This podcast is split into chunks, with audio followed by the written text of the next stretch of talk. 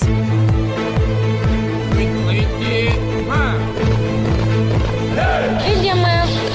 obicei asta să cei lungi. Să fii stabilă politică la noi în țară, dar forma asta nu e principal. Ideea e bună, nicio problemă, dar hai să scăpăm de Realitatea cu amănuntul, văzută de Lilian Ciocan.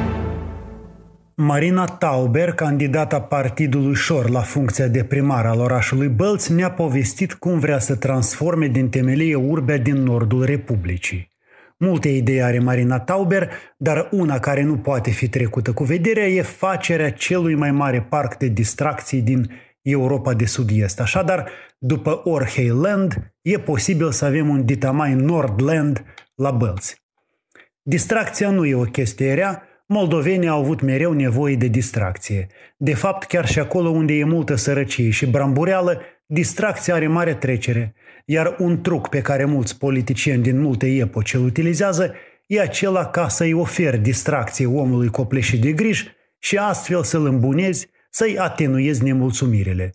Am impresia că Partidul Șor e campion al Republicii la capitolul distracție.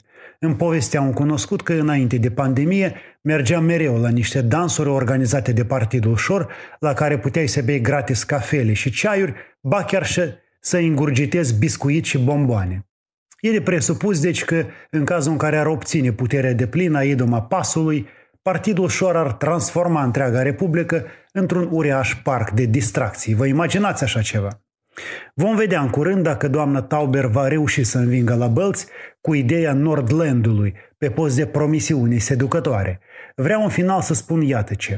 N-ar strica totuși să ne lămurim cu situația liderului Ilan Șor, condamnat în prima instanță. Asta ca să putem intra fără ezitări în Orheiland și alte parcuri de distracții care vor mai apărea.